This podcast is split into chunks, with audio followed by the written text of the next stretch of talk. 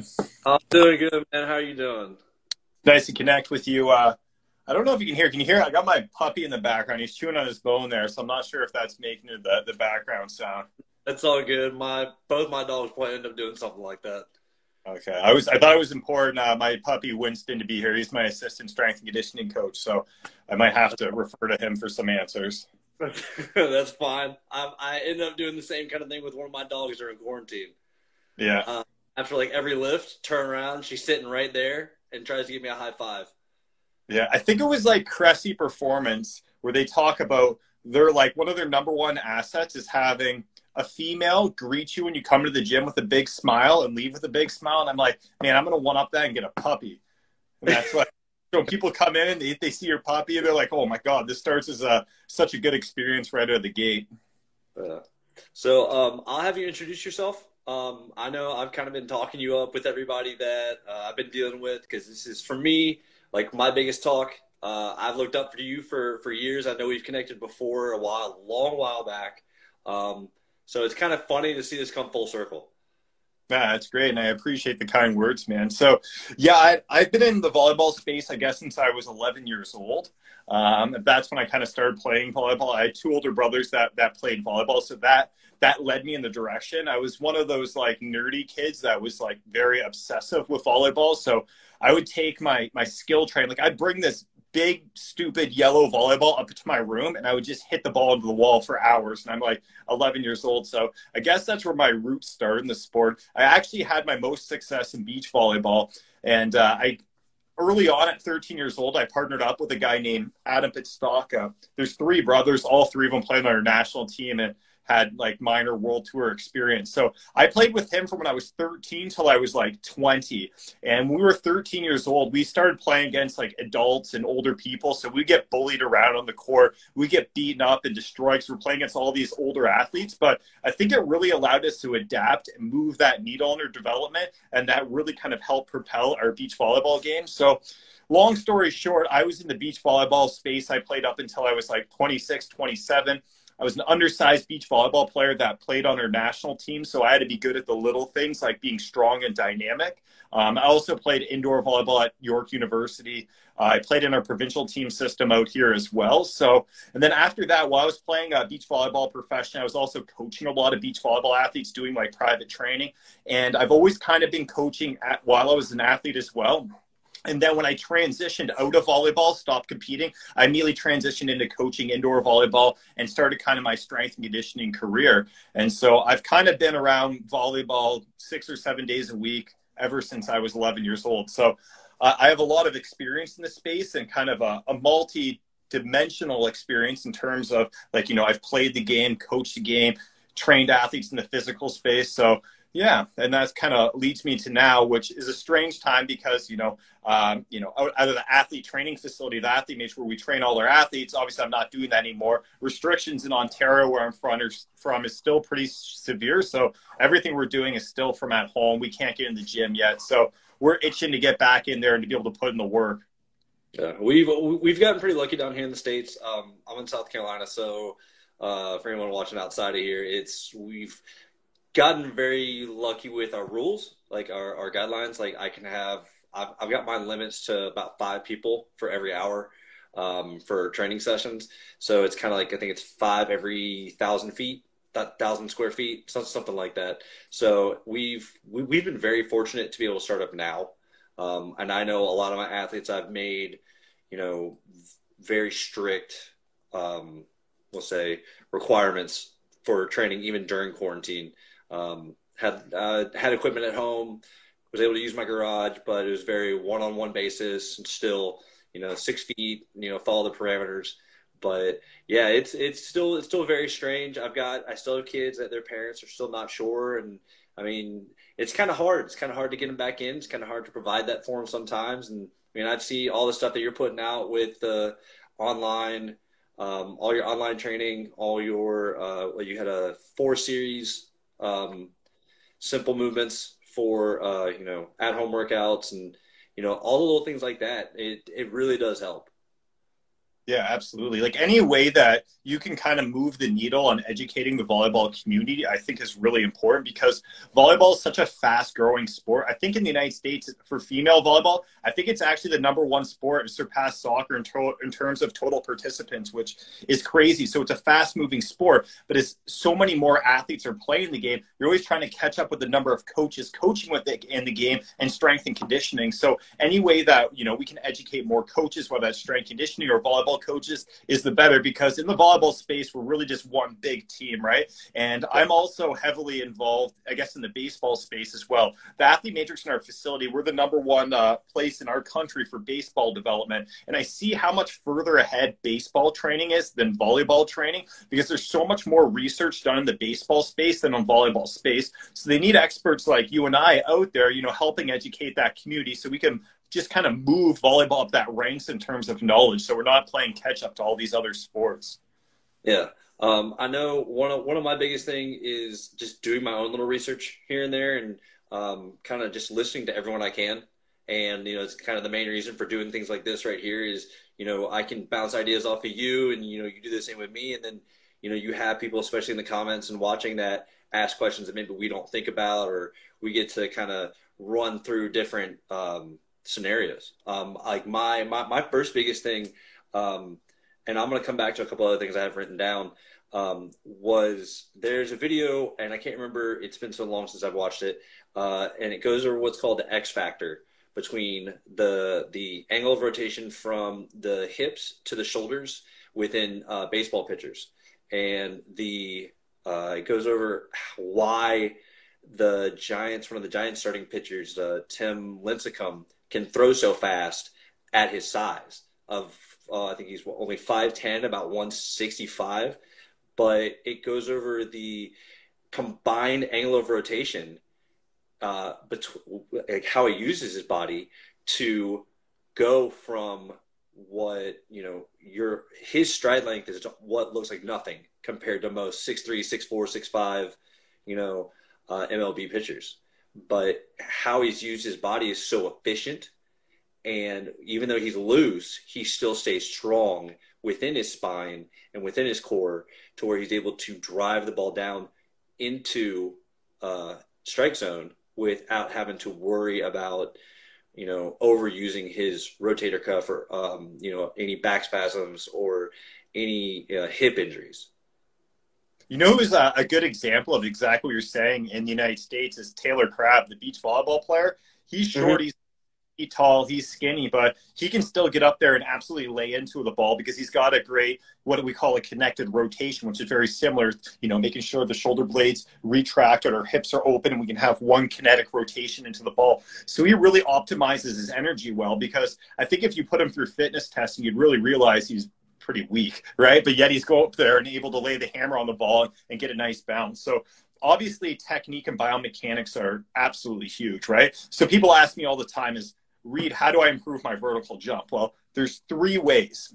Okay. One is getting technically better at jumping. Like obviously you improving your body mechanics, your joint positioning, that's going to allow you to get higher. Often if I get a volleyball player and I take them to the Vertec, the jump thing to test that, like I could normally change their max touch. It's the first time I see them by two to three inches. And just teaching them how to optimize their footwork a little bit. Some of that's a little gimmicky because just changing the position of where they jump often gives them a couple more inches that's why I don't believe in the guys that like show this Vertec and show they gain six inches in one day. It's like that guy was just so bad at doing it that it's like that's why they improve. So one is technique, the other is is, is strength, and this is like obviously super important for most athletes. Just moving the needle on be able to innervate your muscle fibers more efficiently, be able to move more weight from point A to point B. You know, strength is so important, so you can optimize your power. So that strength and power goes to the next one. And the third one is kind of going back to what you were mentioning with the with the throwing you know it's both technique but it's also mobility. And so mobility is indirectly important. Now this isn't for all athletes because i work with a ton of female volleyball players that are hyper mobile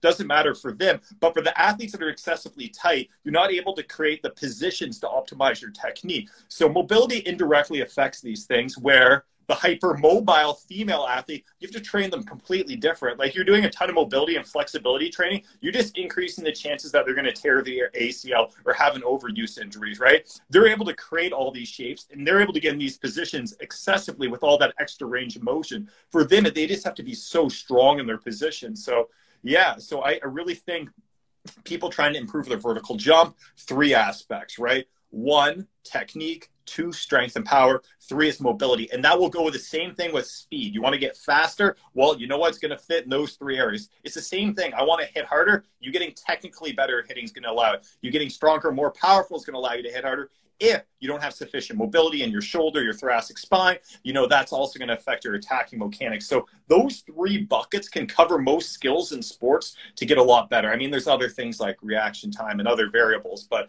those, those are three really key ones yeah, um, I know. I, I know with with mine, I kind of train train my girls um, a little bit more like football players in a sense, just with their linear speed and their reaction. Um, and the big thing was is I, I, I use I use the combine sometimes, and like the guys that go to um, like a Priesty School of Speed and stuff for their their pre combine and their pro days. Um, and I always get the same look. It's like, oh, it's that, that confused look. Like, why are we talking about football? And I always go on, like, you know, they they hammer down their posterior chain. And if you really want to move, you want to really want to like move fast and get from A to B, and that could be five feet, fifty feet.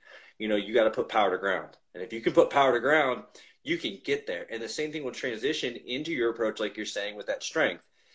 You know, it's I was watching your talk with uh, Mark Burke, I believe, uh, diagnosing. Um, Martin, Martin Reader. He's a 2012 beach volleyball Olympian.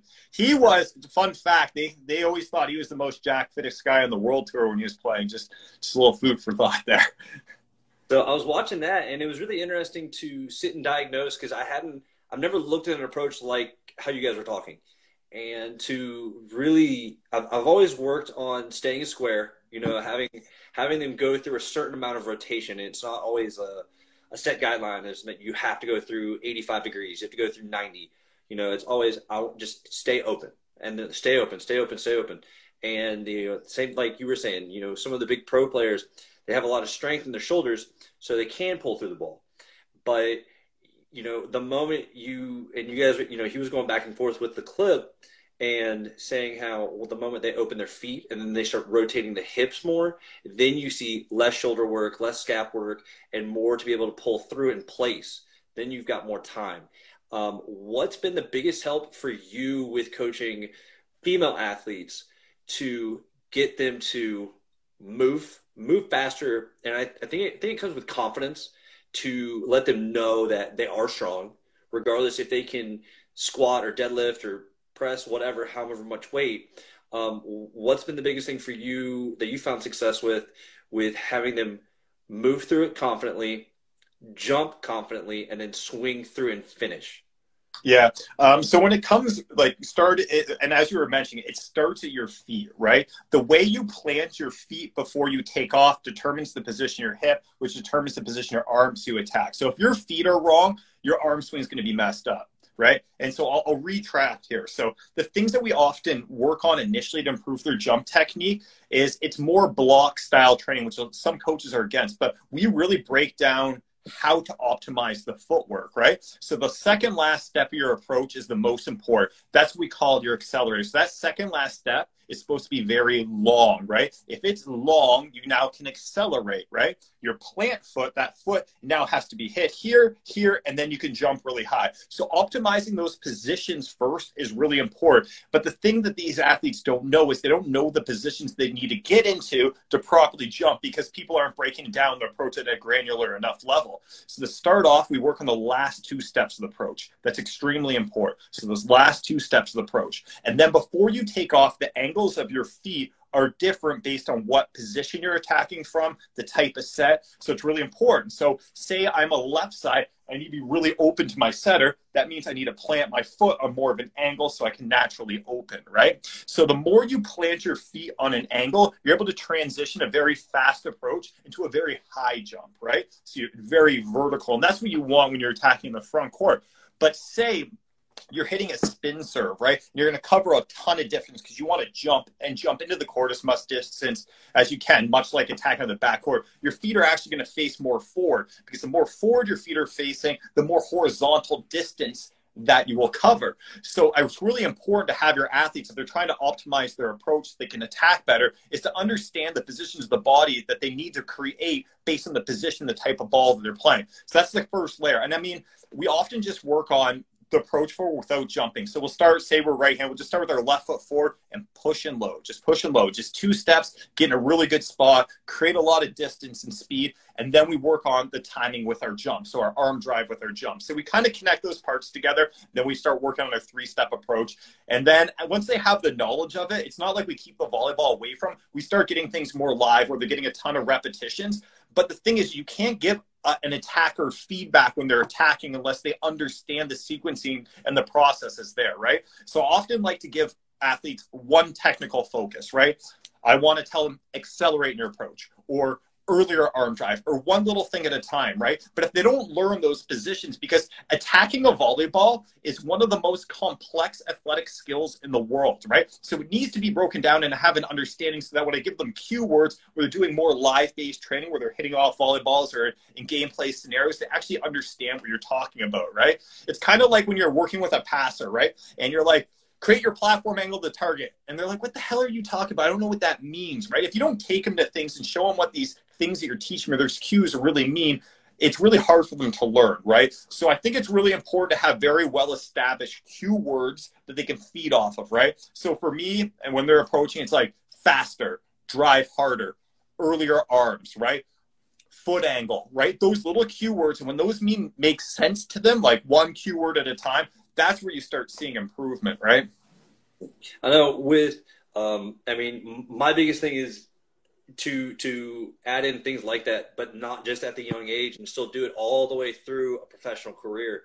I know even even you know college players nowadays sometimes don't go back and work on those small little basics. Um, I know I've watched you work with various Olympians, uh, international players, where you will do just footwork, then maybe add in bands, work still on that footwork, keep it explosive, keep keep those first two steps big, like you're saying, and then add in and I'm I'm I train roughly, we'll say, kind of the same. Um, where I like to break things all the way down, and if like the big the first big thing for me is a lot of these kids I see their first step always goes negative.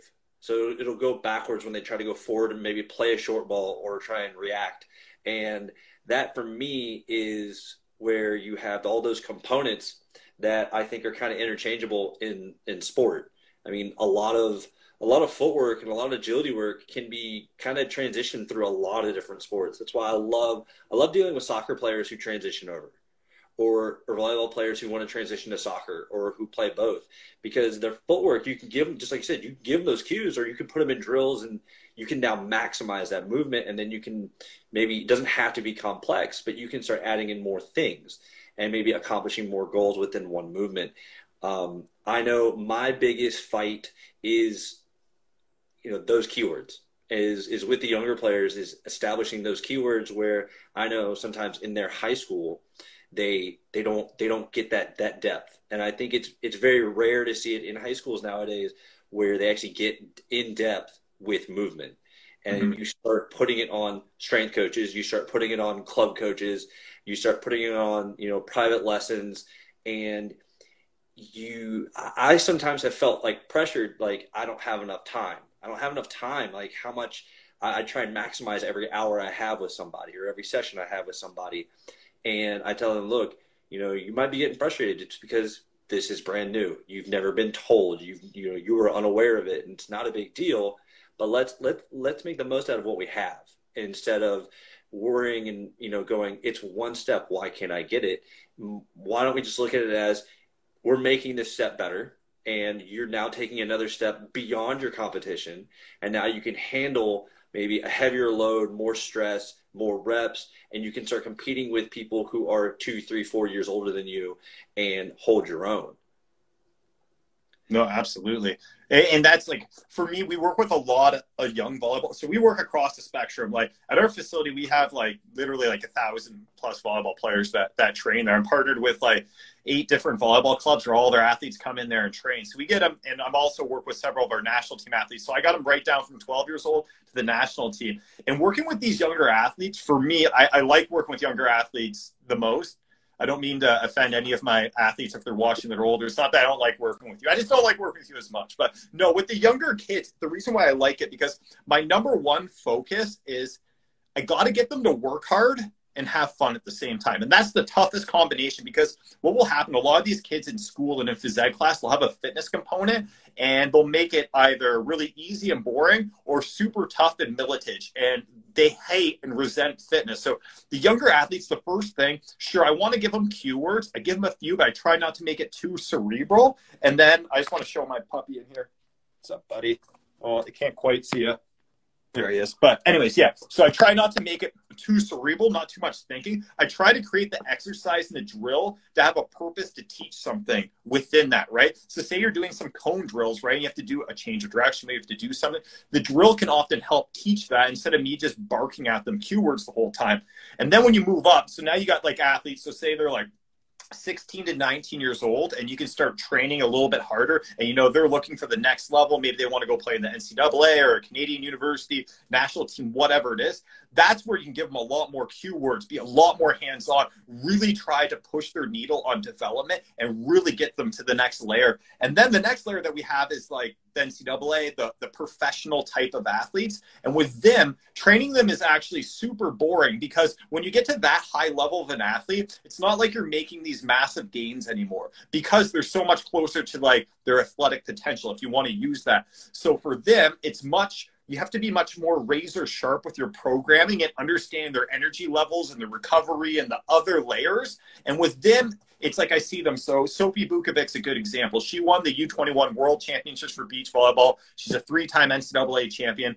I, I'm working and training with her. When I see like a movement dysfunction or like a little iffy part in her approach It's kind of like, well, do I want to correct that? If I try correcting that, it might take make her take a step back, right? It's the same thing as um, I was working with. Uh, there's some of our top sports science guys uh, in Canada work with our, our sprinters, our, our, Olympic sprinters, right? And one of our top sprinters, he's one of the top sprinters in the world. He's got a weird arm, like it's mechanically off, but he runs some of the best times in the world. They're like, well, do we try and correct that pattern? And we might make him make two steps back and actually make him suffer. So it's kind of finding that line when they get up to the professional level where just little things to correct, but try not to overhaul things and make sure they're super healthy and physically developed. So I, I don't know. It's, it's just different at each layer. So, you know, the younger athletes make it fun. You know, the middle-aged athletes train to make big changes. The lead athletes make sure they're healthy, improve on what you can, but don't change their stuff that much.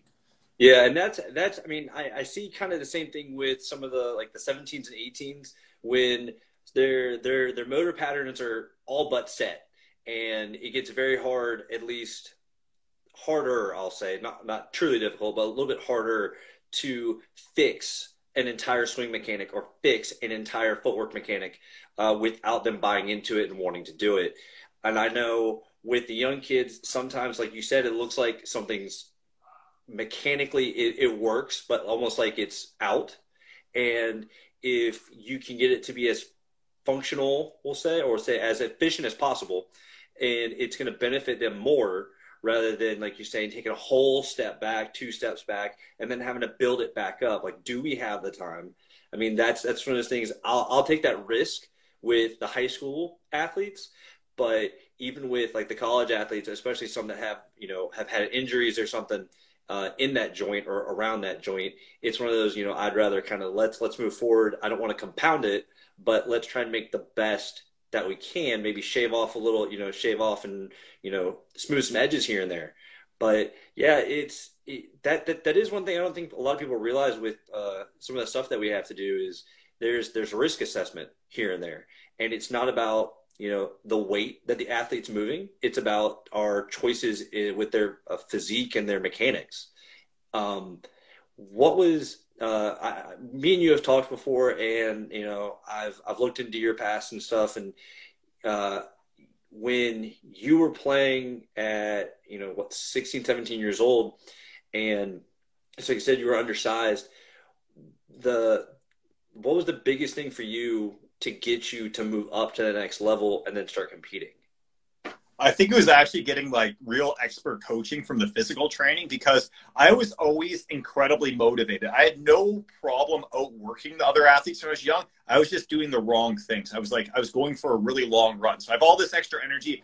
I'm going to go run 10 kilometers, right? And I know that's dumb for a volleyball player because if you look at the physique of a long distance runner and you look at the physique of a 100 meter sprinter, you know, you see a big difference. A 100 meter sprinter is super powerful. So once I started getting some expert like coaching, that that moved the needle so much for me. So my background when I was probably in grade 10, grade 11, I probably weighed 140, 150 pounds, not even six feet tall yet. I'm super weak, but I think you'd call me very skilled at that age, and that's where I could compete at the top. So up until I was 16 and 17, we were only playing beach volleyball locally in Canada.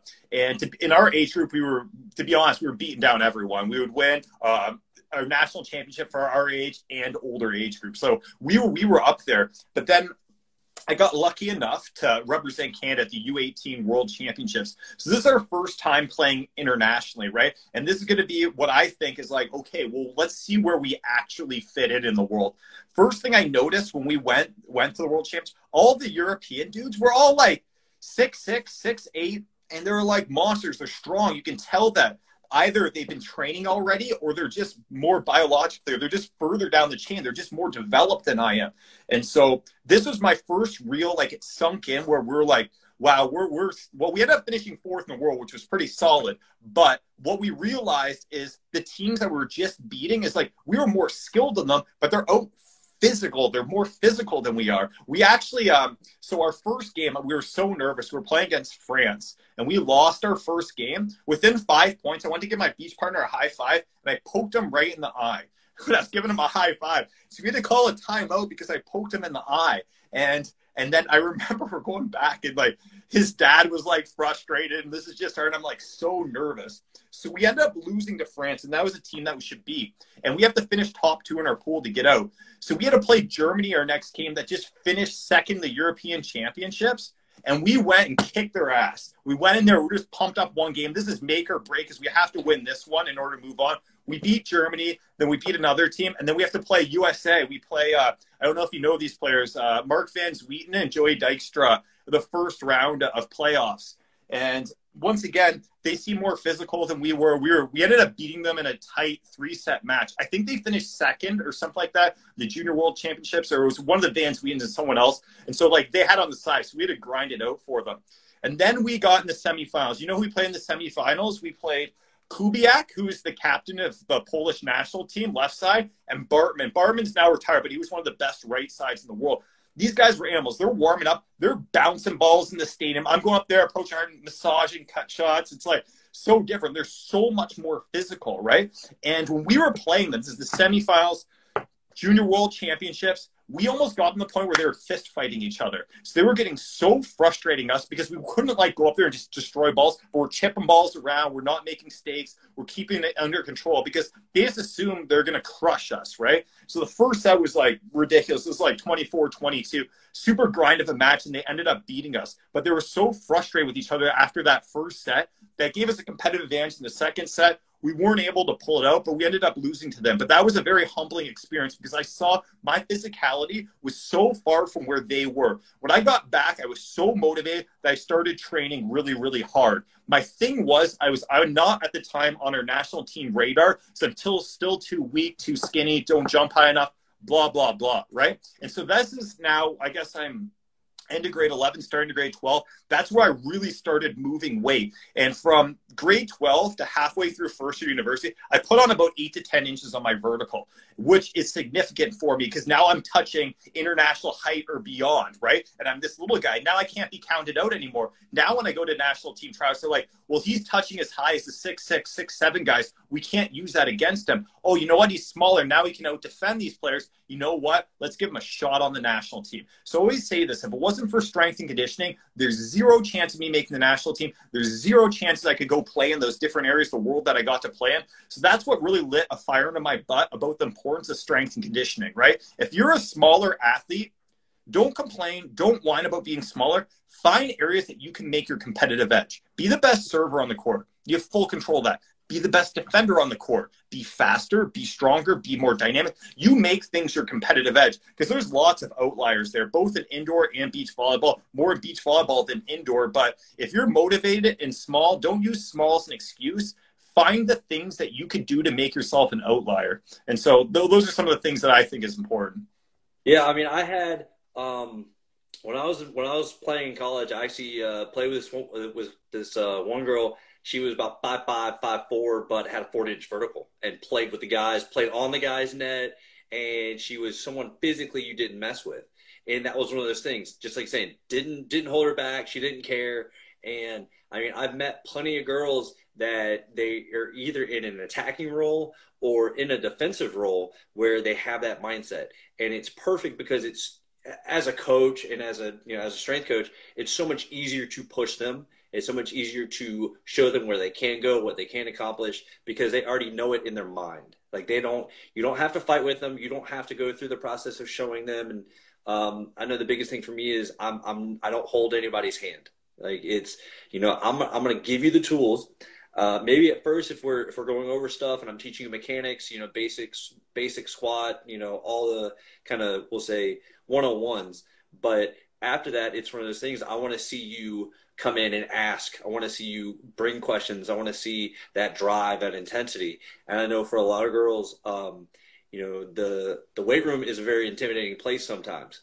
But then when you start showing them, hey, you can do this with a bar in your hand. You can do this.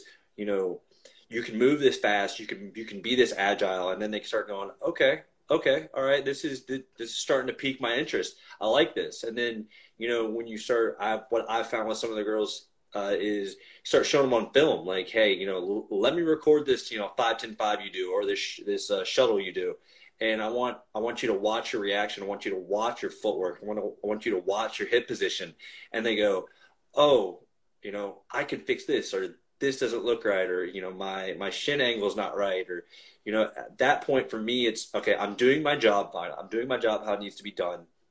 They're learning. They're picking things out, and it it's just keeping that progress going more and more and more. And I know for for me, it's I want to see them comfortable with themselves when they're in there doing it. Like I, you know, I shouldn't have to be there yelling at them. I shouldn't have to be there doing anything. If if uh, we're listening, it, this is uh, this... Dog, just just lap dog. Yeah, he's uh, just dog. uh, you know, I shouldn't have to get on you. And so that that's that's the awesome thing to see that is when they come in and their mind's already set. You know, you have those athletes. It makes it makes your your, day as a coach so much easier, and then it kind of just lights everything up for you. And then you know, for me, those days are always a lot more enjoyable. I love it a lot more. Those training sessions, even though we might not get through a lot, um, for me are so much more informative. I feel like the athlete learns more, they make much more progress, a huge amount of progress in a small part, which then adds to that pyramid and you know to where they can peak.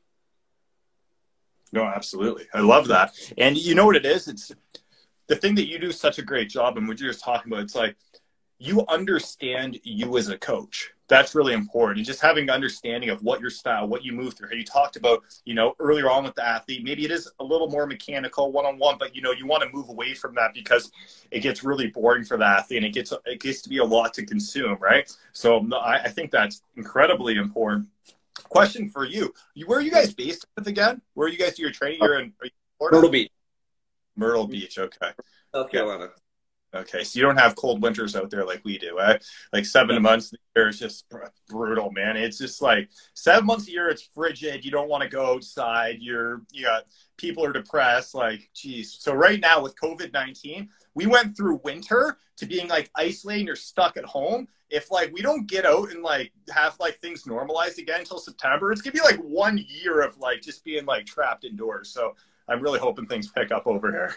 Oh yeah, yeah. I'm I'm uh, I moved I moved down from from Pittsburgh about three years ago. Um, that was big is I wanted to get away as I wanted to get away from uh, kind of that same thing. Um, I was never I was never really a snow or winter person. I was always a, a beach or water person. So to transition down here, I mean, I, I gave up the the indoor scene, at least the the competitive side of it, but I got to access at least it myself in this area to try and pioneer a little bit more with uh, a more unique style of strength and conditioning, coaching, um, bring a different attitude to the area, just new thoughts. And, you know, I've just like everyone has, I've had my bumps in the road and, you know, it continually shaped me and it made me think on my feet a lot more. It made me, you know, problem solve a lot faster. And, you know, I've, I've trained my, I've changed my training style a couple times and it's, every time it changes, and maybe it's not a huge overhaul, but every time it changes, it's one of those things where it's, you know, is this more efficient than it was before? And that's kind of the question I ask myself all the time, um, whether it's on a daily or weekly basis, monthly, yearly, um, between strength conditioning and coaching club. You know, am I efficient with the time I'm using? How far can we get in two hours? How far can we get in an hour? Um, it, it really comes down to kind of like what you're saying, especially when you get towards the high level, is your programming. I mean. I try and write out my practices. Uh, I try to do it a week in advance. Um, I try to write out my workouts as far in advance as I can. And my biggest thing is I also play to the athlete a little bit. I, I know I played it. I, I know probably a little bit more than most strength coaches do. Um, I'll leave like one or two exercises here and there and say, hey, uh, you have a bad day, you want to slam something? And they're like, yeah, yeah, yeah. And I said, okay, well, what do you want to do then? They're, uh, let's do uh, rotational slams. I said, okay, we can do that. Um, or hey, you know, I'll, I just want to lift something heavy. Okay, well, we'll, we'll do uh, trap bar deadlifts. Um, you know, or we'll do hang cleans, or we'll do snatches, something. So it's that's where I kind of have my fun with it, and I get them involved because I don't I don't I don't want to be that person that just continually says, "Here's your paper" or "Here's your lift, do it." And it keeps them kind of wondering, "Oh, well, what are we what are we doing this week?" You know, I, I still keep kind of a guideline from week to week, um, but they still don't know what's to show up, more or less. No, absolutely. And you, the thing is, is like, as a coach, you're your most important assets is your ability for the people to like you that you're training, right? Like you need to always have a good jo- joke in your back pocket that's like critical. And like you always got to be able to like, you know, okay, things are weird, make them laugh, do something like that. The relationship that you have with your client and the way that you articulate your words and express yourself is so critically important. The same here is saying like, you know, you know, they want to throw med balls today. Well, if it's not going to detract or anything, let's throw some freaking med balls. I know when I am having a terrible day, I love chucking and smashing things. Like you go in there, and you throw some med balls and smash some stuff in the gym. You know, that that's that really helps me out. I want to like, um, so I was thinking about this earlier, and then Winston, my puppy, distracted me. Um, some mistakes that I made, especially when I was working with a lot of younger athletes. This would have been, I'm saying, like seven years ago. And this was when I was uh, like I was coaching volleyball, so I was being a volleyball coach. And so at that time, with these younger athletes, I was always like trying to fix their approach mechanics and their arm swing mechanics and their speed and agility, the way they change directions.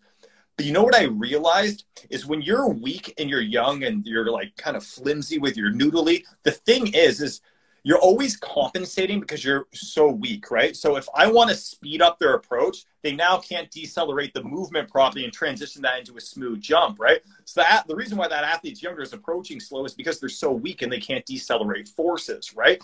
And it goes to so many other skills. So say like you're on defense, you're pushing to base, you can always see that kid that's kind of still moving. You know, they can't decelerate with their glutes and quads and their core right? So one thing that I really find with younger athletes, if you get them stronger, you're going to notice the technique of the skills that they do look a lot better. And I mean, that's not for everything, right? If the athlete doesn't open up properly when they're attacking, getting stronger is not going to fix that. But it might if you're throwing med balls and teaching mechanics or throwing baseballs and doing other implements that work on those movements. But I just think coaches at a young, for younger volleyball, they don't focus enough on simple, basic strength training, just getting them a little bit stronger and notice their technique is improving more so than you overcoaching them and making it super cerebral and barking at them all the time.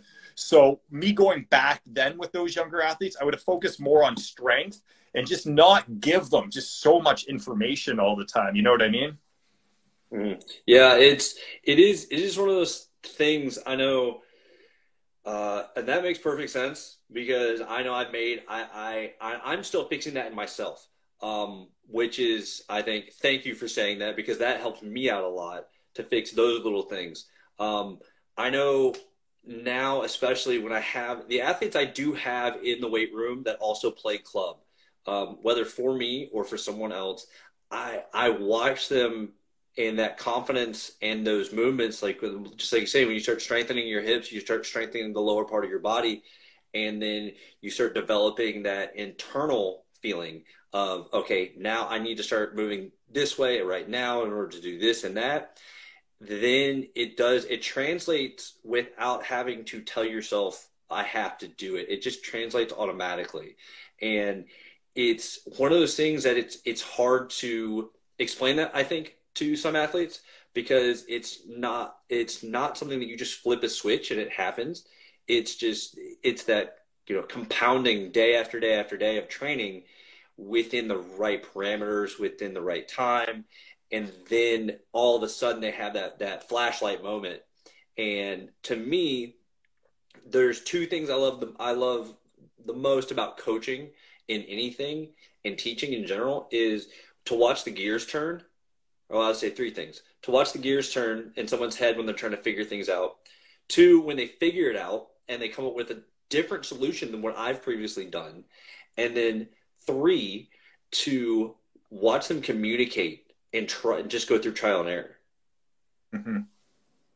So it's it, for me. I love the the um, fail and learn process. Though I love the trial and error process, and I know I have kids that when they start doing certain things, regardless of what age, and um, they'll a lot someone will laugh because they're nervous or they feel, I look stupid or I don't feel like I'm doing it right.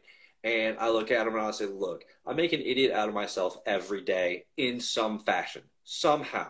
I hmm. said, if I'm not failing, that means I'm not learning. If I'm not learning, then I'm not the person that I, that you should be working with. You know, and especially as a volleyball coach, um, you know, if if if I'm not if I don't already have three four things staggered in front of you after you accomplish this within the right jumps, like within the right movements, um, or sorry, not movements, progressions, um, am I doing my job? Like you know, you for what you're paying for, you're you're not really getting the quality out of what you deserve. And obviously, it comes upon the athlete onto how much they're going to absorb, can absorb, and then utilize as fast as they're able to do it. No, 100%. No, I fully agree with that. Uh, Winston, my puppy, you're still distracting me, but good little boy down here. He, he's loud. One more little shot of Winston here. Sorry, he's got this is his big moment to be a big deal. Winston, look in here, buddy. That's you, buddy. Look how happy he is. Sorry, but this is sorry. I just thought this is like a good time to get some Winston some new followers and stuff. No, just kidding. Okay.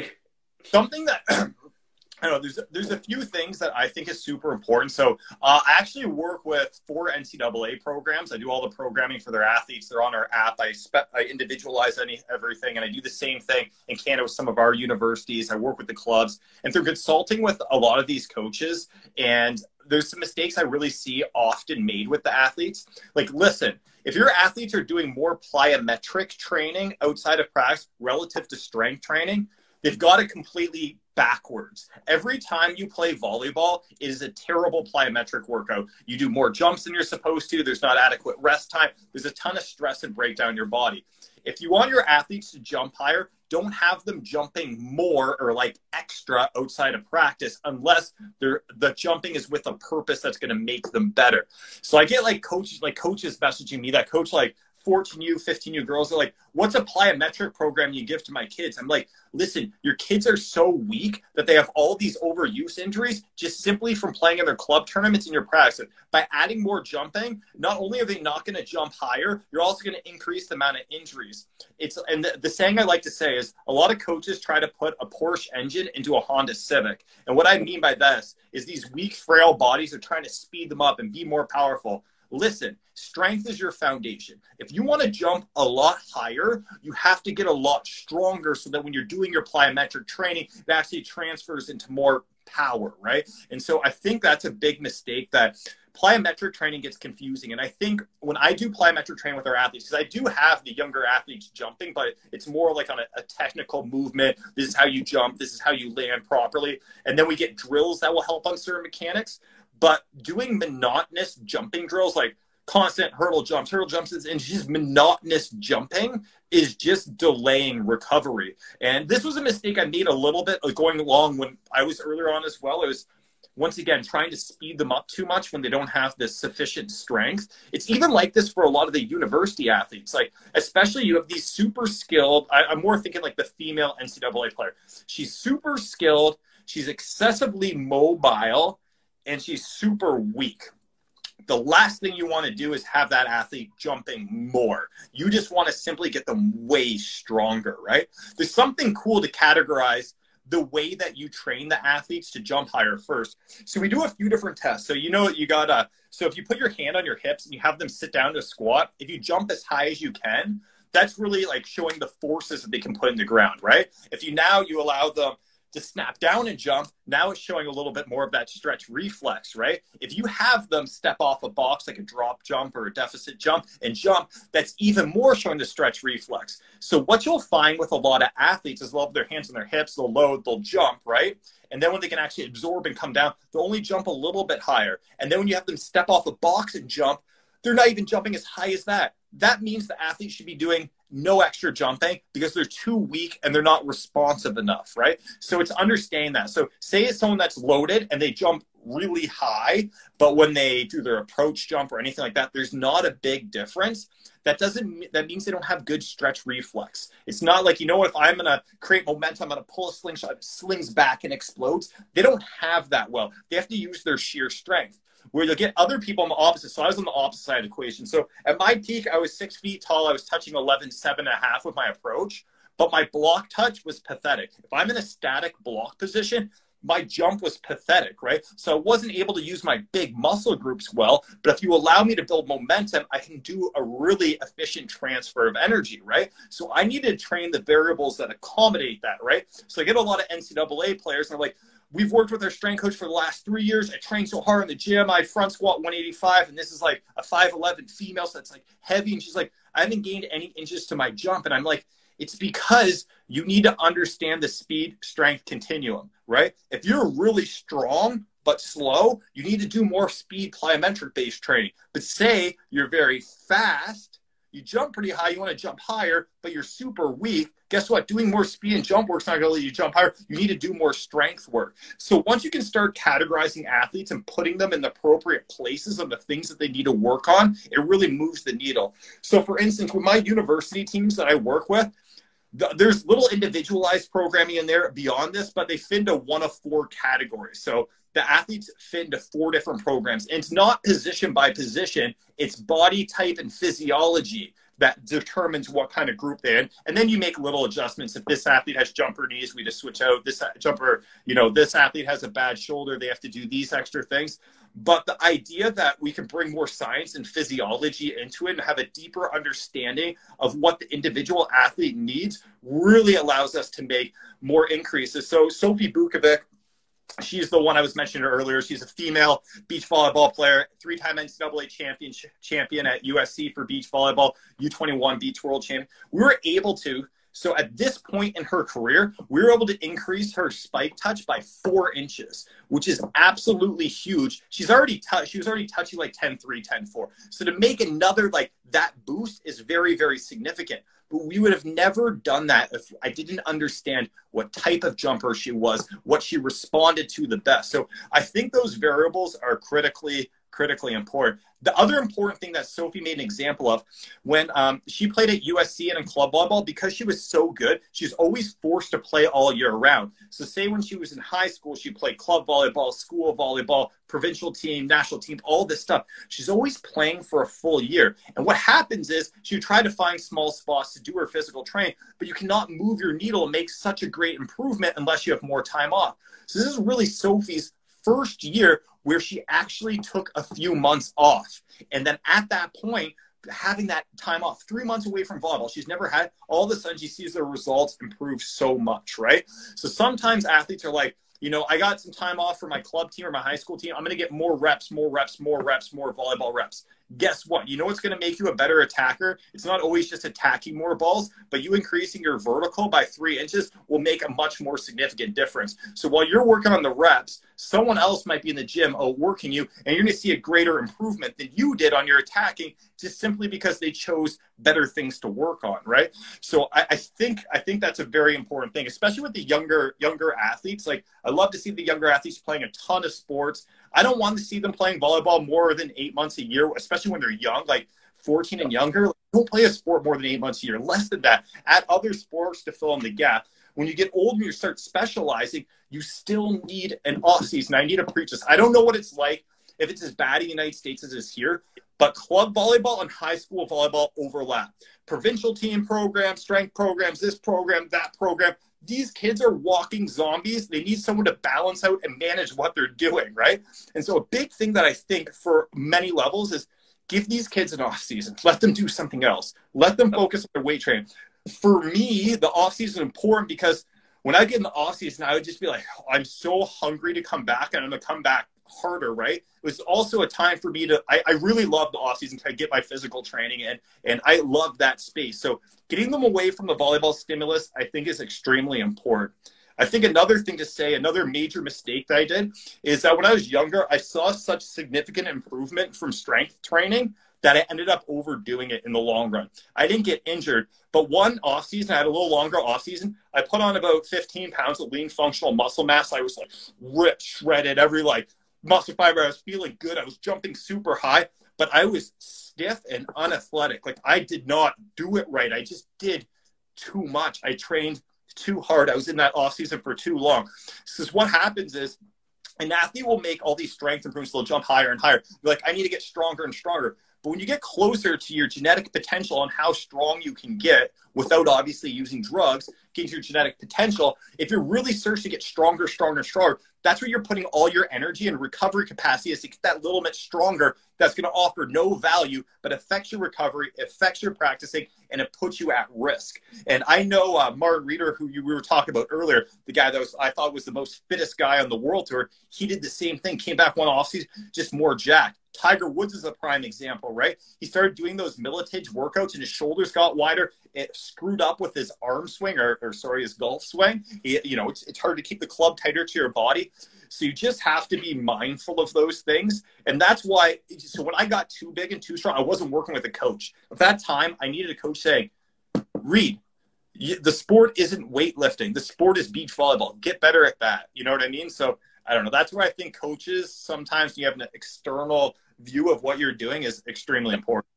And that's where, like, I know with with my girls, um, and this is where I make my decision on, you know, do we go up in weight? Or, you know, is the number important? Is the number not important right now? Is the movement more important than the number right now?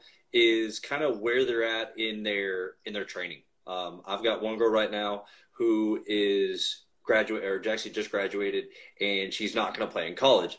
But I got her into Olympic weightlifting and uh, um, we'll say more of a hybrid style um, program and loves it. So now we focus a little bit more on percentages and numbers. And then, you know, when she started making that decision, I'm not going to play in college.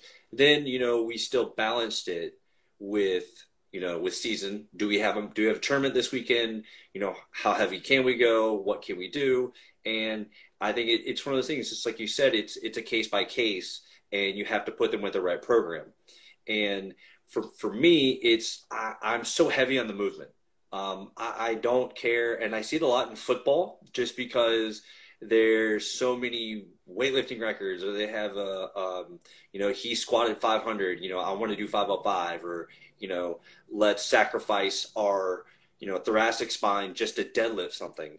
And I know I was, I went through an, I'll call it an ego injury of my QL from trying to lift uh, heavy weight with uh, trap bar. And it was, I wanted to prove myself I can do it. I, I could do it, but I didn't have to sacrifice my body. And it from there, it at a younger age became more about the movement instead of just saying, well, I can post this number, but this number doesn't get me anything. I'm not being paid to post the number.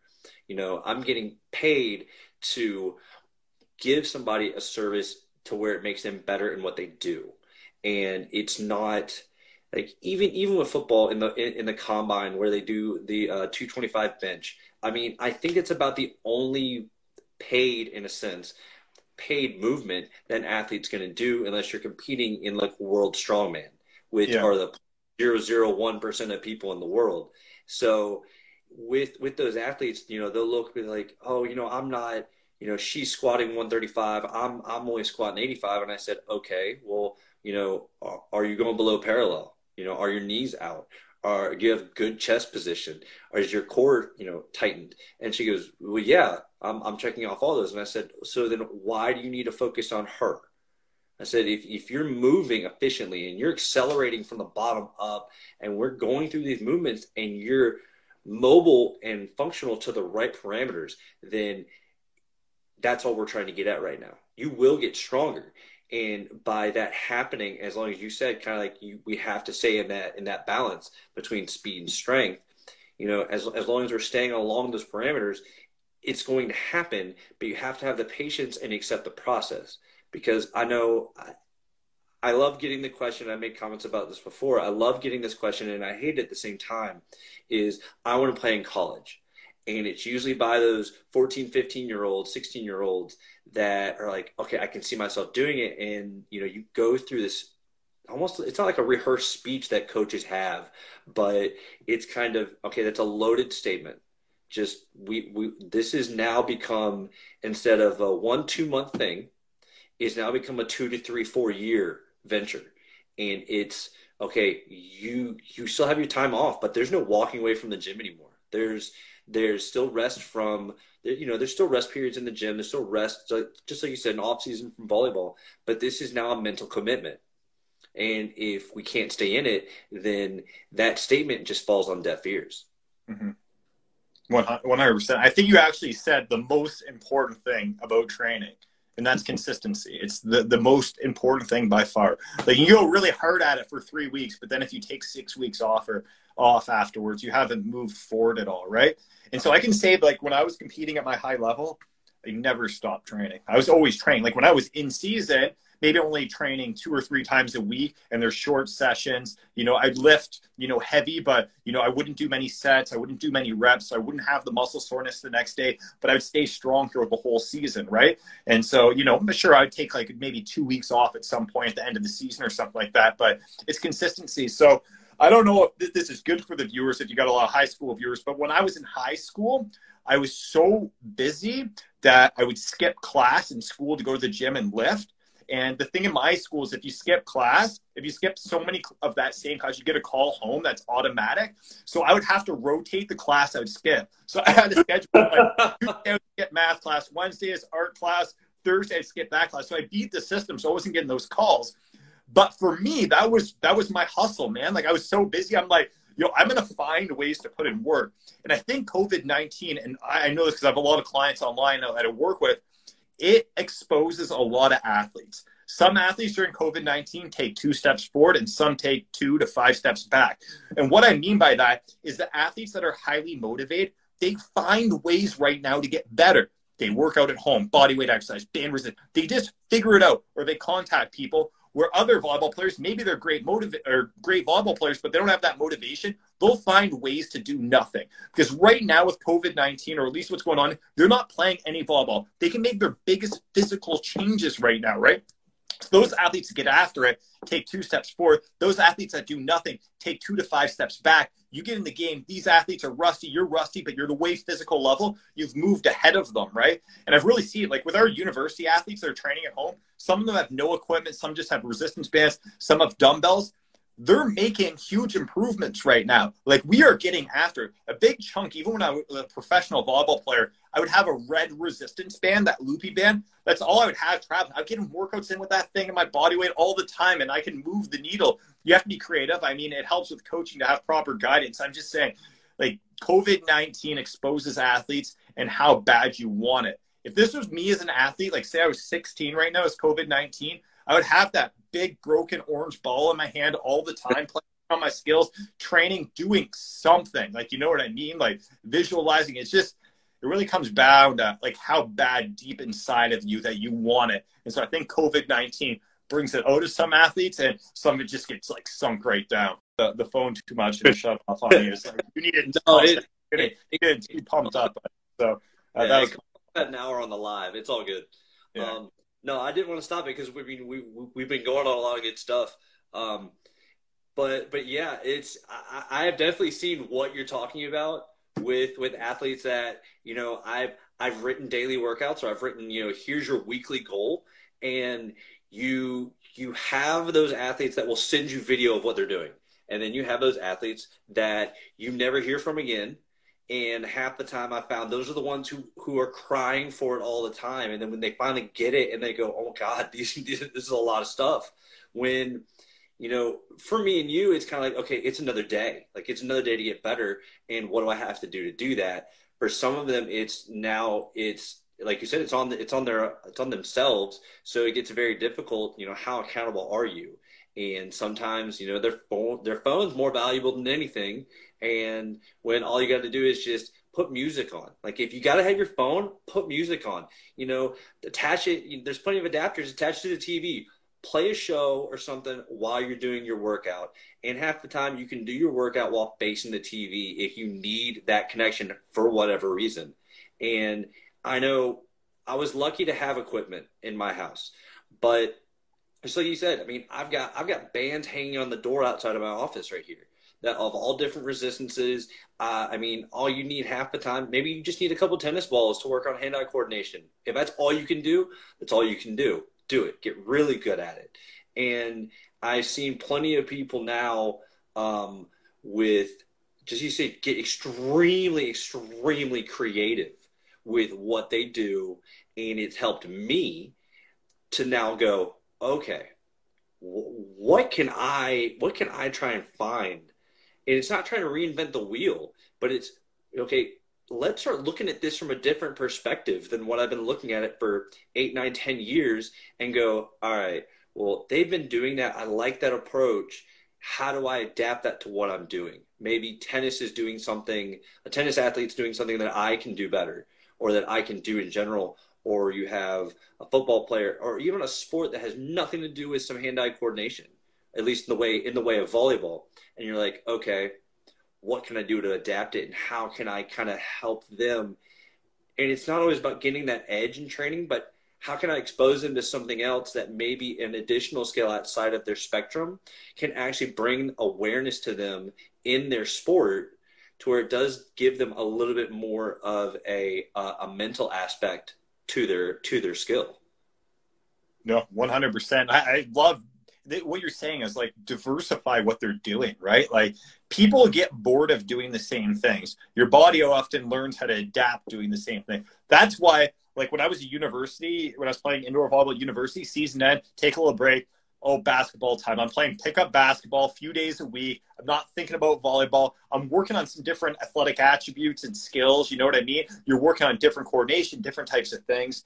Yeah, I've been seeing like eh, eh, because it's funny right now we're strength coaches and volleyball coaches but strength coaches right now have had to get extremely creative with the way that they program for athletes and moving outside their facility but i also think people are going the side of getting really gimmicky out there which is we, we live in a bad field where people have access to you're talking about they're on their phone they're on social media so they're getting bombarded by advertisements this tutorial that tutorial and it's really hard to figure out what is good and what is bad. It's really confusing for them. And it's very, very difficult. You really see it in the diet industry. Should I be paleo? Should I be keto? Should I be carnivore? Like, whatever. Like, listen, like, those diets work sometimes because you consume less calories than you're putting in your body. Like, you know what I mean? You're burning more calories than you're putting in. Or like they do a diet and they're like, it works so well. It's because you eliminated something that was causing you harm, right? You're eating something that you were allergic to or something like that. You just eliminated that, right? So it gets really, really confusing in the training space.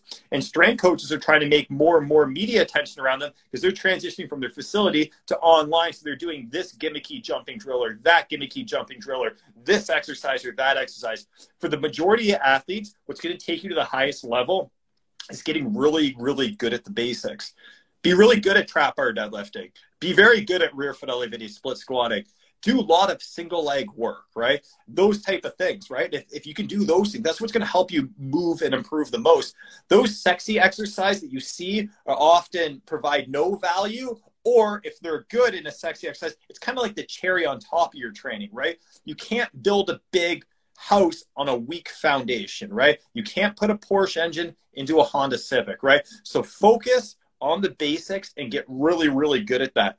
I know some strength coaches that are extremely good strength coaches, but they have they do limited amount of things. There's only a certain number of exercises they do have. They're not they don't have all these certifications, but they focus on the basics. And what do we find? Those coaches get great results, right? Like those other fancier stuff that, you know, an expert like yourself or myself that are in the volleyball space where we do something more volleyball specific, that's got to be looked at as the cherry on top. That gives it that little extra, right? But 90% of those improvements come from mastering the basics. Yeah. Uh, so we actually just got a question. Um, uh, I guess was going off of my comment about uh, yep. tennis ball. Um, best techniques to improve hand and eye coordination. Um, I know personally, I follow uh, one account. It's uh, Hand Eye Coaches, and they show a lot of different. So if you guys who uh, person who, who asked the question, anyone who's interested, um, it's uh, I think it's called Hand Eye Coaches. Um, they actually show a lot of different uh, techniques and stuff for uh, different sports, different style of athletics. Um, I know my favorite, uh, one, one of my favorites is probably a um, tennis ball drop and it's usually like a five yard difference, and you'll be you, and I wish I had that dog. uh, it'll be uh, your your coach is about five yards away from you, roughly, and they're standing out with their arms straight out to their side. Um, I would say I would prefer you do this on more of a hardwood. That way, the ball actually bounces. Um, and they're dropping from at least shoulder height, or they're they'll toss up slightly the moment that ball releases off their hand, you go. Or if you want more of a challenge, you wait and then it bounces. You have at least you have one, maximum two bounces. Um, we'll work a little bit on reaction time. Then you do have your hand-eye coordination in there. But if you want to go solely on hand-eye coordination, I know one of my biggest things is I will use two to three tennis balls at a time and toss uh, maybe 10, 15 feet away, probably about five yards still, and call out the hand. Uh, they have to make that, they have to discern what motion has to go in. And if you want to change things up, get different colored tennis balls and say there's an orange and a yellow one or a standard tennis ball, um, if that's green to you or yellow, uh, and toss and say, okay, orange right hand, um, you know, green left hand. Uh, it's I'm not going to say there's a master plan to it and there's not this amazing, you know, drill that works for everybody, but they're just like you said, it's basics. Like if you can yeah. get really good at discerning your decision making and picking out what has to be done at the right times, it trans it, I think it translates into your sport so much better.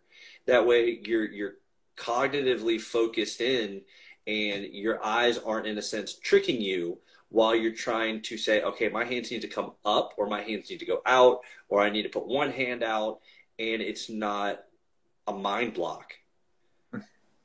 And we know, like, um, I agree with everything you say. And further that, like, hand-eye coordination, like, that's mostly genetic, to be honest. Like hand-eye coordination can be developed in the gym and any little bit you can get. But honestly, most hand-eye coordination is mostly genetic. But the other thing that I like to do, uh, I do similar what you talk about tossing tennis balls, right? Man, play ping pong, play a different game that involves a lot of hand eye coordination, right? Because hand eye coordination, sure, can be developed in the gym, but it's developed a lot more actually on the volleyball court when you're playing if you get good drills for hand eye coordination and diversify, do some other things that aren't volleyball, like ping pong, I said, or squash, or other games that involve a lot of hand eye coordination, right? And so I, I think that that's really important, right? I think like for me, that that was one asset I was very good. My hand-eye coordination. I'm good at racket sports, volleyball. Like those those things were part of my competitive advantage, right? And for me, there wasn't ever on my mind like specific training that I was doing with that, and necessarily even with my strength coaches. But you know, what happened in practice with the different various different wash drills or defensive drills you do, or different attacking drills, or once again playing ping pong or whatever it is. So I, I think like sometimes you're developing a skill and you kind of look to well, what are the other sports that are more challenging at that skill? And is there things I can do there and have fun to develop it, right? Because if you can get better at something and have a lot of fun doing it, then that's that's freaking amazing, right? And for me, ping pong's a blast. So you know, I would have no problem working on that. Yeah, and I, I know one of my um, I'm a I'm a phys ed teacher as well. So I, I on top of you know, strength training, coaching, I'm also teaching in class, and I think one of my favorite games to play is handball I mean, oh, yeah. it's ultimate physicality before you get to outside and say play rugby or flag football. You know, for some people who love to body check, um, but I love handball because you're you're moving and throwing. You're utilizing the top and bottom sometimes in two completely different directions just to stabilize. And you have those kids that you hand them a ball sometimes and you say, I want you to throw it there. And the mechanics, and you know, obviously not every kid is athletic. Not every athlete is athletic. And I think that's a big misunderstanding for some people is just because someone's really good at volleyball does not mean they know how to throw a baseball. Doesn't mean they know how to throw a ball. Some you know, some people don't. I mean, you watch, you know, football players and say, "Hey, I want you to go play volleyball." You know, or you throw you know, baseball player into tennis. Maybe the bat swing will help them, but they don't understand sometimes that connection in the sport. And it's really cool. That's why I love now to I bring I bring my own equipment into class. Um, with uh, some of the different drills I'll do in training, I'll have those kids do them just to get them to understand what it's like to move different ways and it's really cool to add in like you said that cherry on top every now and then because like even on i'll do and it's something basic i think but it helps me it helps the kids kind of mentally prep for it as i'll do all we'll say like footwork agility speed and a little bit of uh, power work plyometric work on fridays and their strength days are monday wednesday and I did at the end of Friday. I had a uh, passing target in the gym. We're lucky enough we have a, a, high enough ceiling. I've got a passing target in 10, 11 volleyballs, and I'll throw them a ball. So, all right, you have to pass through your platform and set the ball in. And once you get your 10 or 11, then we switch. We don't switch until you get out of it. And it's just like you said, it, that's the cherry on top. That's where it's fun to add everything in. Mm-hmm. Yeah, no, absolutely. That's what uh, people get confused. Like, oh, I play basketball, so everything I need to do is basketball specific. I play volleyball, so everything needs to be volleyball specific. I think that we're in a position, you and I, because we know volleyball so well, there's a layer that we can add, but it's the, the 5%. It's not the 95%. Although there's a lot of improvement that can be made with that 5%, right? It's not for everyone to do, right? It's like you actually have to understand the space, the biomechanics, how the body works, the the skills associated with volleyball, all that stuff, right? So one of the things going back to hand-eye coordination that was coming back to me, a uh, big problem a lot of athletes made. We kind of touched on this a little bit earlier, but say you're a 13 or 14 year old athlete and you want to develop your reaction time, your hand-eye coordination, motor control, those type of stuff. Play a ton of different sports that challenge your bodies in all kinds of different ways. It's those athletes that specialize really early that don't learn how to diversify their movements or a lot more are the ones that get really stale later on with those other athletic attributes that you're trying to develop, right? There's a reason and this this number is going to be very close, but it might not be 100% because I can't remember. But it's something like 75, 80% of NFL players were multi sport athletes up until like 17 or 18 years old. Like, what does that show? Like, NFL players are some of the best athletes in the world, right? And these athletes are playing all kinds of different sports. So, why are these volleyball players forced to play all year round at young ages and to specialize? Here's the other thing that I, people, I don't know if you, do you guys refer back to the long term athlete development model a lot, the LTAD model? A little bit, yeah. yeah. Um, I, I, like to go with them on the. Uh, I, I, I reference because I know I know a lot of them kind of worry about getting really, really, really good at the sport young. And I kind of I always reference the the ten thousand hour rule for yeah. them is you know like you, you guys have to break down two hours a day, even if you only practice five days a week. It's it's un it's an unforeseen amount of time. So just like I said, focus on what you need to do right now. Yeah, no, absolutely. And what what I was referring with that the LTAD model, it talks a lot about don't have the athletes specialize in one sport early on, like before the age of 15 or 6, 15 or 16 is kind of that cutoff because they show they have evidence-based research, how it increases injuries by so much, it affects development and all this type of stuff.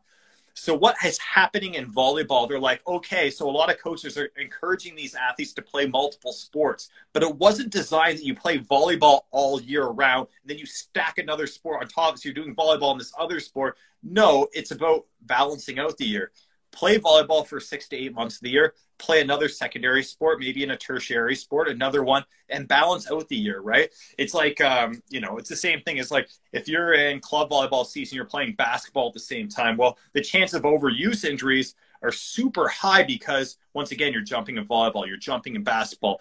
Both both games both sports you're making hard change of direction movements right and if you are doing so in volleyball this is why a lot of overuse ha- injuries happen you do more jumps and arm swings than your body has the stu- structural tolerance and strength to withstand, right? So if the muscles in my ankle and my hip and the mobility of my ankle and my hip and the muscles that support my knee and the tissue, if I do more jumps than the structural tolerance there, you're going to get jumper's knee. You're going to get an overuse injury. It's that simple. That's why you're seeing so much volleyball injuries with like 14 year old female volleyball players. It's because they're specialized, they're playing all year round one sport, and they're doing so much of it relative to the strength that they have of their body.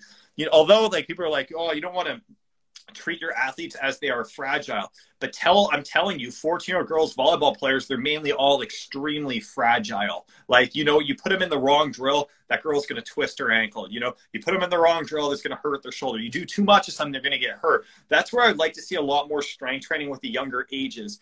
And I'm not talking about, okay, here's a workout. I see them post like I don't know if you're part of uh volleyball coaches and trainer on Facebook. It's this massive like coaching forum. There's 20,000 plus. Oh, they're posting their workouts they're doing, they're 13, 14. It's like, you know, we're doing 80 air squats, 100 jumping jacks, 50 sit-ups, 30 push push-ups. Like, and it's just like, what the hell are you, what are you doing? Stop it.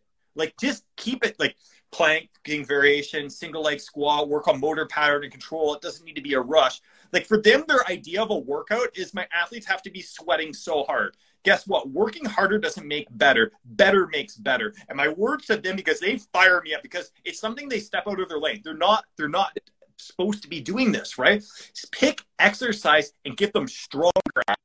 Her doing 80 air squats at 14 years old, that's not the type of squat. Get them in like a lunge iso hole where they're holding a fixed position. They use their muscles really well. They feel end of the set, their muscles were really working. Maybe you don't even need to sweat much during the workout what what does like people think about sweating and your heart rate being super high equaling to being a better volleyball player so i would just like to see it at a younger age uh, the strength conditioning to get a lot better and for coaches to not be the jack of all trades and think that they have to make up their workouts they found some gimmicky youtube video like listen no burpees are going to make your kids better at volleyball. Zero burpees. You can make them burpee away. Like those burpees are not doing anything. Like I'm sorry, like you know no. what I mean. So that's where I really think coaches work with younger athletes is outsource, get information from an expert and do it properly because all you're doing is increasing injury rates. And I will, I don't know, I, I consult with a lot of coaches and plus club coaches. So I have to have this talk with them. So I'm like, if I give it passionate on here, maybe some of them are watching and maybe they won't make this mistake again because you know what, you know what gets under my skin is injuring a lot of young athletes from not – doing your due diligence as a coach and developing yourself and becoming educated in those areas or knowing the things that you aren't good at you know what you do? You outsource it. So like think russ rose the head coach at penn state. This guy was winning ncaa championship after ncaa championship. This guy was a former football coach. He does certain things really well but guess what? There's certain things that doesn't know about. So he brings in expert and gets helps and they create this system that's very very great. So athletes excel there. I, I work with um, I trained uh, for a while Tori Gorrell. I coached her both as a volleyball player and her strength conditioning. She was one of the she was like starting middle and she played right side for them as well. So um, she, I, I, got a lot of information back from her. You know what's pretty cool about Penn State that I found about? So she came back, I think it was around Christmas time. I was just working with her for like a couple weeks, but their coach in their off season uh, would make them three days a week push sleds at like six in the morning. But that's not their workout. So they have to get up, get to somewhere at six in the morning, push sleds for like 20 minutes. If you push sleds for 20 minutes, it's like the worst thing ever. And then it's done. Their workouts later on, it's like to stop them from going out at nighttime and doing other things. It's like you got to get up early and you got to put in work. And I thought that was pretty cool. Yeah. Oh yeah. Um, I know. I'm, I'm just to, just to piggyback off of that with the uh, the the gimmicky like workouts and everything. I know now you have at least around here you have now you have some of these um, summer workouts that are going to be starting up and I look at some of the things that they post on their Facebook pages or their Instagram accounts and I sit there and go, okay, well, my biggest problem is probably 85% of those kids, if not more, are not doing the things correctly. And, you know, they're building that motor pattern to where they are going to do it wrong the one time that their body's not ready. And, you know, that's going to be a season ending injury or they're going to be out for a couple months or whatever the case is. You have, just like you said, there, there's, I, I don't think it's a, it's as much a lack of knowledge as it is a lack of security in themselves to go ask for help. Mm-hmm. And you mm-hmm. see a lot of those successful people. And I mean, I like to consider myself that. I consider you that, where we go out and we talk and we ask people's opinions and even if we disagree with them or we agree with them, it's about learning and getting more more information. And like I, the I'm gonna reference a talk I had with you some time ago. Um, I called you because I, I, I knew the background you had, and I was having issues, and I wanted I wanted a third party that had experience that I could get information unbiased from someone that was just teaching, as if they were teaching me. So it was a lot easier to take that approach rather than now this goes with regardless of age, status, experience, resume, anything, to just walk into a situation as if you're already the student and you're there to learn. And that other person, you know, I say should and will respect you for that because they want you, they, they want to give their opinion as much as you want it whenever you walk in with that mindset. No, absolutely. And some of like the mentors or people that that I really look up to, um, they say something common. If you don't look back to what you were doing five years ago and be like, ah, oh, what was I doing? Then you're not learning enough because it constantly happens. Like uh, like Eric Cressey is someone that I work look up to a lot. He's like the biggest name in the the strength training space for baseball, right? And he has been on the on the top for like a long time, like 10, 15 years. And it's the same thing. He's like, man, I can't believe I was doing this and this five years ago. Although what he was doing was still really good in helping them, there's little things you know that you need to take. Oh, I just learned that. It's the same thing when I when I work with a university. I'm also working with their physical therapist, their physiotherapist, their head coach, their assistant coach. And we all have to work together in order to get those athletes better, right? So an athlete could be on the best program ever and get zero results and be injured a lot because it just didn't fit in with the balance of what they're doing, right? Um, so it's really important as not only a strength coach, but also as a volleyball coach, is to understand what the athletes have on their plate and learn how to balance out their training, right? There has to be some days where they can just recuperate. Like a big mistake is this. Like, so here's this. If if an athlete practices on Monday but not Tuesday, often it is better to do strength training on Monday and practice on the same day and then take Tuesday as a recovery versus doing hard practice on Monday and try to do your hard workout on Tuesday because then you don't get your day off, right? There's little things about balancing it out. And everyone's like, well, I don't want them to practice and work out on the same day. Well, guess what? Now you have them doing uh, things every single day, right? And now they don't have the ability to recover. So what people don't always understand when it comes to physical training, when I'm in the, the gym and I'm like, grinding it out, I'm working hard. I'm not improving that second when I'm doing those action get my my muscles actually temporarily they they break down. My my performance diminishes a bit, but then when I recover, I get super compensation. I'm even better, right? So if you're not able to figure out that recover, how to fit it in, um, it's it's not going to work. Um, so like, and then there's little things too, like on days off, if there's little recovery things you can have them do, whether that's you know mobility exercise or corrective base exercise, that can speed up the process, right? Yeah. This is the same reason why bodybuilders take steroids, right? The reason they take steroids is because they can recover faster now. So now they can work so hard in the gym, they recover even faster. They work so hard in the gym, but guess what? You don't get that. The reason they take that jump or the drug is to enhance their recovery. As a volleyball athletes, we don't take drugs because we're, we don't we don't do that stuff. But you got to find the other things to enhance your recovery. That sleep, that's diet, that's nutrition, that's having the odd day off. It's having time away from volleyball where you don't think about volleyball at all. It's meditation. And I didn't learn this. Like when I was in high school and in university, I was in overdrive all the time. And it's like, it was bad. And one of the things that I think is really bad that athletes do that I, I did a lot is I would take like pre workout or a lot of caffeine drills. So like I would have to get freaking amped up. So my zone of optimal functioning is being as jacked up as possible. Like I, am like someone that really needs to be stimulated. So what I would do is I would take like some sort of energy drink or pre workout before before I would compete. Right, every time before I would compete. And what would happen is you get sensitized to that. And if I'm not having those caffeinated drinks or the caffeine drinks before, I can't perform. Funny thing, one of was one of my first international tournaments. I was playing in Switzerland for beach volleyball. Um, it was like one of their like national tour events with like the top eight teams, and they allowed two international teams, and we're one of the teams that come in. I think I'm like 20 at the time. So i'm i'm young 2021 i don't know. But the the event is sponsored by red bull right? The tournament's right in the heart of basel which is one of their major cities. So it's like a man-made court with a big stadium. The stadium's like full all their locals everyone around is completely full. So it's sponsored by red bull. I chug a red bull. I go out there and i'm like look at all those fans. I'm all like jacked up on caffeine. And man i can tell i was getting served that game and it was just like deflecting, just shanking ball after ball after ball. And I'm like, what did I just do to myself? You know what I mean? So I think uh, that's a mistake I make. And I think a lot of volleyball players are still obviously doing this.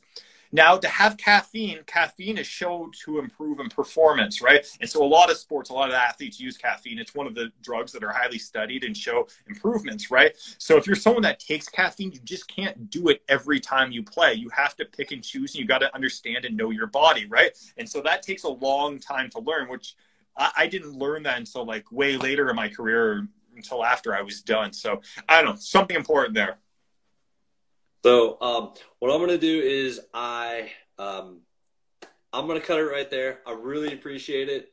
Um, I'm definitely we're definitely going to have a um, a second time for sure uh, because I've got more questions for you, um, and I'm sure because I've gotten a lot of questions throughout this. Um, sorry if I didn't get to them. Uh, we'll definitely get to them next time. but what are your parting words for anyone watching uh, within volleyball or athletics or strength conditioning? I don't know what my parting words are. I think just focus on getting stronger and know your body. If you feel pain when you're doing a movement and exercise in the gym, stop doing the movement. That pain signal is your body telling you to stop doing it. And if you just keep pushing through, it's going to delay recovery. So work hard, get strong, take days off, make sure you recover, and most importantly, sleep at night. Sleep is like the number one recovery tool. Stop looking at your phone or your computer screen an hour and a half before bed. Make sure you're not eating a massive meal before bed and sleep in a really dark place. So focus on your recovery, get stronger, don't push through pain. You do those things, you're doing all right. Good. Well, I appreciate it, uh, Reed Hall. Um, it was honor. Thank you so much. Um, I will talk to you soon about a part two for sure. Um, All right. Because wants on here as the outro. Winston, get in here, buddy. uh, your time to shine, buddy. There we go. And we're out. All right. I'll see you later. Yeah. Bye, Winston.